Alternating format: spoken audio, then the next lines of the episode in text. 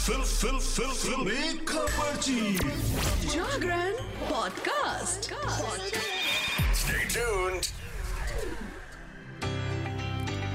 Hello hi नमस्कार। आप सुन रहे हैं जागरण पॉडकास्ट का फिल्मी खबरची और मैं हूँ आपकी फिल्मी खबरची यानी कि शताक्षी आपके लिए लेकर हाजिर हूँ एंटरटेनमेंट की दुनिया की कुछ चटपटी खबरें और कुछ गर्मा गर्म गॉसिप्स तो आज आपकी खबर खबरची जो सबसे पहली खबर आपके लिए लेकर आई है वो है आदित्य नारायण की। आदित्य नारायण के कॉन्सर्ट का एक वीडियो इन दिनों सोशल मीडिया पर खूब वायरल हो रहा है। दरअसल उन्होंने एक परफॉर्मेंस के दौरान एक फ़ैन से बदसलूकी कर दी, जिसके बाद उन्हें ट्रोलिंग का सामना करना पड़ा। इस बीच अब कॉन्सर्ट के इवेंट मैनेजर ने पूरे मामले की सफ़ाई दी है। दरअसल आदित्य नारायण ने हाल ही में छत्तीसगढ़ के भिलाई के एक कॉलेज में परफॉर्म किया था। कॉन्सर्ट के दौरान सिंगर अपना आपा खो बैठे। आदित्य नारायण के कॉन्सर्ट को लेकर इवेंट मैनेजर ने कहा कि जिन लड़कों पर सिंगर भड़के थे, वो बार बार उन्हें परेशान कर रहे थे। इसके बाद एक वक्त पर आदित्य अपना आपा खो बैठे और बदसलूकी कर दी जूम के साथ बातचीत में इवेंट मैनेजर ने कहा कि वो लड़का कॉलेज का स्टूडेंट भी नहीं था, वो कॉलेज के बाहर का कोई होगा। वो लगातार आदित्य के पैर खींच रहा था और बहुत इरिटेट कर रहा था। उन्होंने आगे कहा कि उसने कई बार अपना फ़ोन आदित्य के पैरों पर मारा था। उसके बाद वो अपना आपा खो बैठे, उन्होंने उस लड़की के साथ लगभग 200 सेल्फी ली होंगी। इसके अलावा पूरा कॉन्सर्ट अच्छे से चला। इस घटना के बाद शो लगभग दो घंटे तक चला। अगर वो स्टूडेंट सही था तो वो आगे आता। आदित्य की स्थिति के बारे में बात करते हुए मैनेजर ने यह भी कहा कि यहाँ तक कि दर्शन रावल ने भी ऐसे कॉलेज इवेंट करना बंद कर दिया है, क्योंकि इस तरह की घटना हर शहर में होती रहती है। लोग हर चीज़ के पीछे का सच नहीं जानते। आप बस एक तरफ़ की कहानी देखते हैं। वो लगातार आदित्य को मार रहा था और उन्हें खींच रहा था। अगर वो गिर जाते तो क्या होता?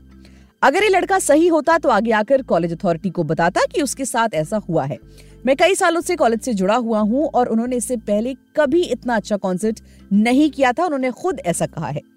तो ये तो थी आदित्य नारायण की बात, बढ़ते हैं अगली खबर की तरफ़। देखिए, तेरह साल के बाद एक बार फिर से एकता कपूर और दिबाकर बैनर्जी की जोड़ी फिल्मी पर्दे पर लौटने के लिए बिल्कुल तैयार है। साल 2022 में सलमान खान के शो बिग बॉस 16 में डायरेक्टर एकता कपूर ने अपनी इस एंथोलॉजी फ़िल्म के सेकेंड पार्ट की अनाउंसमेंट कर दी थी। उन्होंने दिबाकर बैनर्जी के साथ बिग बॉस में एल एस डी टू की अनाउंसमेंट करने के साथ ही फ़िल्म के लिए टीवी की छोटी सरदारनी, यानी कि निमृत कौर अहलुवालिया को अपनी इस फ़िल्म के लिए फाइनल भी कर लिया था। एल एस डी टू का पहला पोस्टर एकता कपूर ने साल 2023 में शेयर किया था और अब हाल ही में उन्होंने इससे रिलेटेड एक और नया पोस्ट शेयर करते हुए फैंस को वैलेंटाइंस के मौके पर एक सरप्राइज़ दिया है। वैलेंटाइन के इस खास मौके को एकता कपूर भी सेलिब्रेट करने से पीछे नहीं रही। उन्होंने प्यार के इस मौसम में फैंस के साथ अपनी आने वाली film L S D two का नया पोस्टर शेयर कर दिया है। उन्होंने अपने ऑफिशियल एक्स अकाउंट पर नया पोस्टर शेयर किया है। इस पोस्टर में कलरफुल दिल की फ़ोटो है, जिसे धड़कता हुआ दिखाया गया है। पोस्टर में दिल से थोड़ा थोड़ा ब्लड निकल रहा है और उस पर हार्ट व्हाट्सएप और यूट्यूब के इमोजी बने हुए हैं। इस पोस्टर को शेयर करते हुए एकता कपूर ने कैप्शन में लिखा, ये वैलेंटाइन डे नहीं आसान, बस इतना समझ लीजिए।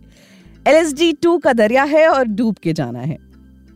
एकता कपूर और दिबाकर बैनर्जी के इस नए पोस्टर को शेयर तो किया, लेकिन इस फ़िल्म की स्टार कास्ट की डिटेल्स शेयर नहीं की है।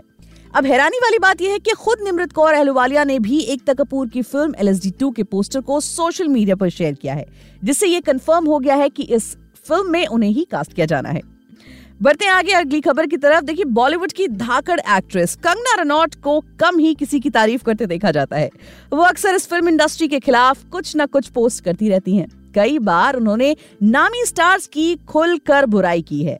मगर इस बार कंगना ने बॉलीवुड की लीडिंग लेडी की दिल खोलकर तारीफ़ की है। कौन है लीडिंग लेडी करण जौहर, रणबीर कपूर जैसे स्टार्स को रोस्ट करने वाली कंगना ने अब विश्व सुंदरी ऐश्वर्या राय बच्चन की तारीफों के फुल बांधे हैं। उनकी इस पोस्ट पर फैंस तक ने हैरानी जताई है कि आखिर कंगना ने बॉलीवुड क्वीन की तारीफ़ कैसे कर दी? तो चलिए आपको बताते हैं कि एक्ट्रेस ने ऐश्वर्या राय की तारीफ़ आखिर क्यों की? कंगना रनौत ने हम दिल दे चुके सनम से ऐश्वर्या के कुछ क्लिप शेयर किए। इसके साथ ही उन्होंने लिखा, ऐश की डिवाइन खूबसूरती के लिए अप्रिसिएशन स्टोरी बता दें, इसके पहले भी कुछ मौकों पर कंगना ने ऐश्वर्या की तारीफ़ की है। उन्होंने ऐश्वर्या राय को एक बार चाँद तक कहा था।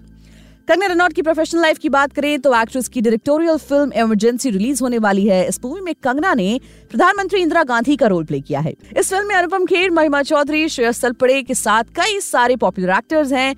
ये फ़िल्म इस बार 14 जून को रिलीज़ हो रही है। इसके अलावा सिंघम थ्री से एक पिक्चर आई है। फ़िल्म सिंघम का तीसरा पार्ट सिंघम थ्री इन दिनों काफ़ी चर्चा में बना हुआ है। रोहित शेट्टी की फ़िल्म सिंघम थ्री से अभी तक कई स्टार्स के लुक सामने आ चुके हैं। अजय देवगन से लेकर करीना कपूर तक। सभी स्टार्स का लुक काफ़ी ज़्यादा दमदार लगा। सिंघम थ्री में कुछ नए स्टार्स की भी एंट्री हुई है।